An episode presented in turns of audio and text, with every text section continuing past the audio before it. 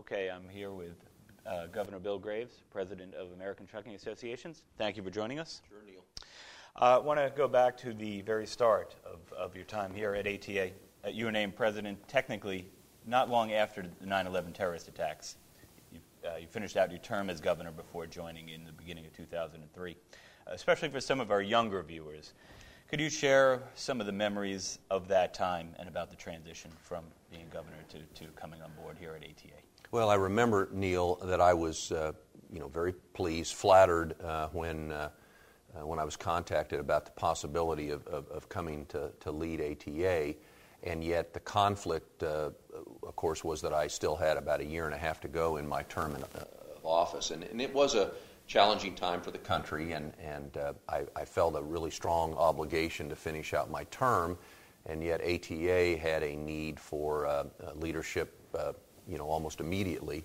Um, and thankfully, we were able to work out an understanding with, uh, with Billy Canary that uh, Billy stayed on and served in an inter- interim president's uh, capacity for, for that period of time, and then, and then actually graciously was a, was a big part of the smooth transition that we had in January of 2003. So uh, it, it, it ended up working out as, as well as I could have asked for.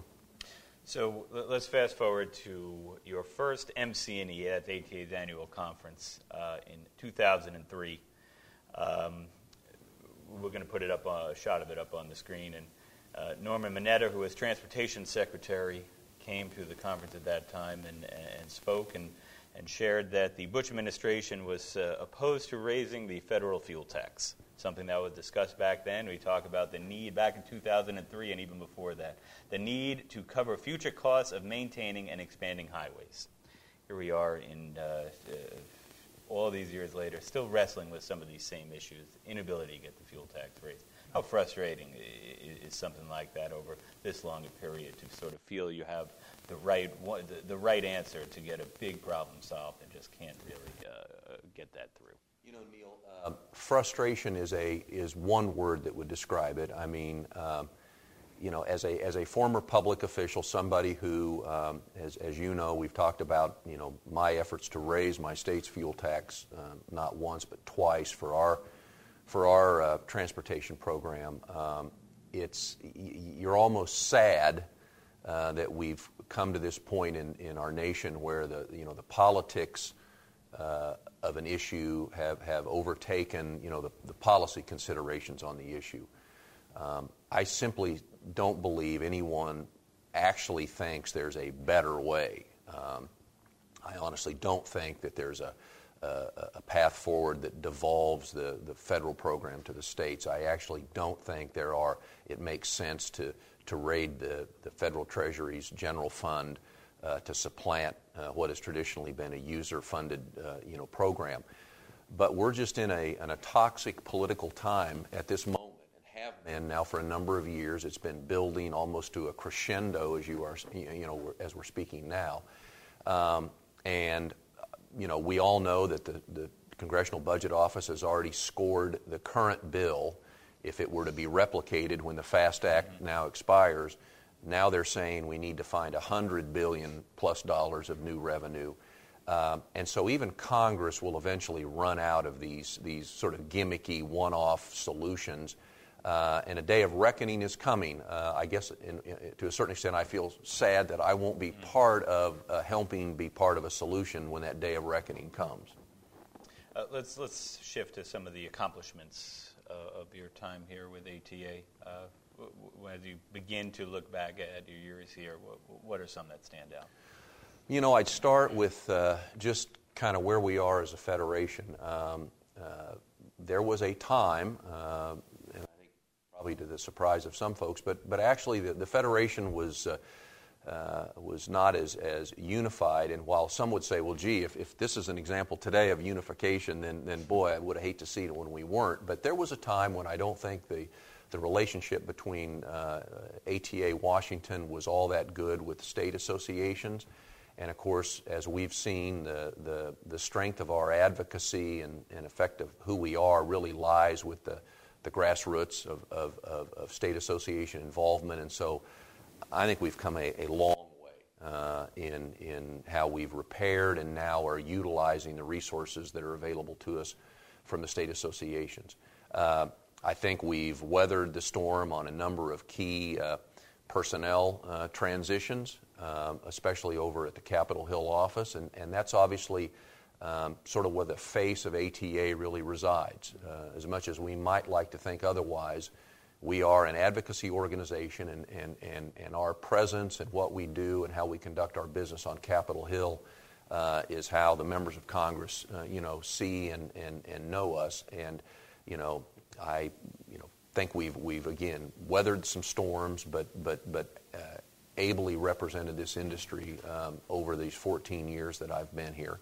Uh, we've done a lot of restructuring here internally to ATA. That's not been easy. Uh, it's uh, put a lot of people in some sort of uncomfortable uh, spots relative to having to change the way this organization functions.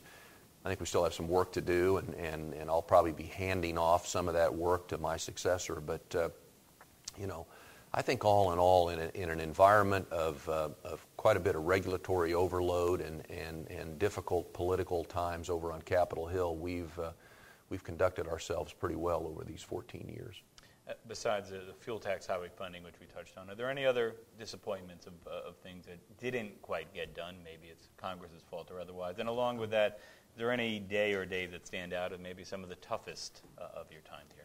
Well, you know, clearly um, we're, uh, you know, at work at this moment, trying to get ourselves, you know, to the final, across the finish line on our favorite subject, hours of service. Uh, I was terribly disappointed last fall when we ended up with a with a uh, with you know some language missing in the in the in the in the appropriations bill that would have would have uh, have resolved that then, and here we are now, months later, still working on it. Um, and uh, uh, I mean, I, I'm I'm disappointed that that I haven't found a strategy or a path forward to to more effectively combat the anti-truck groups that that you know exist in this in this country. Um, you know, we have a great story to tell, and, and you know, we preach to the choir here internally all the time about the efforts companies make to operate safely, about the essentiality of what we do to support the economy of this country, about the great men and women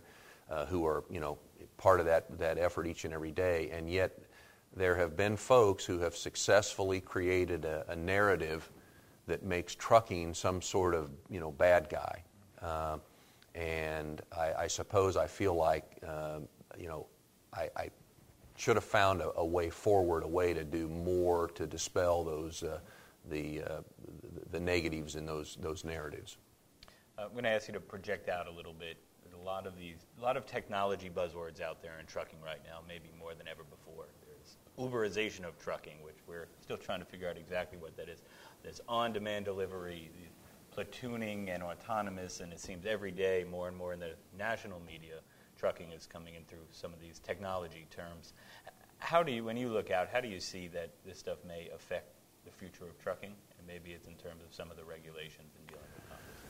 Well, you know, you can kind of compartmentalize. I mean, we're clearly uh, excited about um, all of the safety technologies, and, and so many of our member companies are, are uh, you know, embracing certainly testing and, and, and trying to understand the, uh, the ROI and the, and the, and the benefit of, of, of, of, new safety technologies. And I think that'll be a, a wonderful thing because that'll be part of what will eventually dispel this, this narrative I was referring to about you know, you know our industry and our commitment to safety.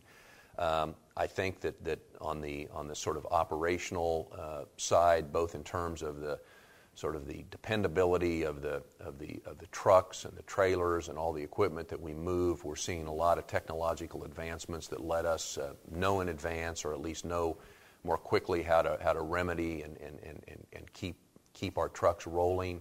Uh, we're, we're doing so much now with monitoring, uh, you know, driver, you know, uh, behavior and performance.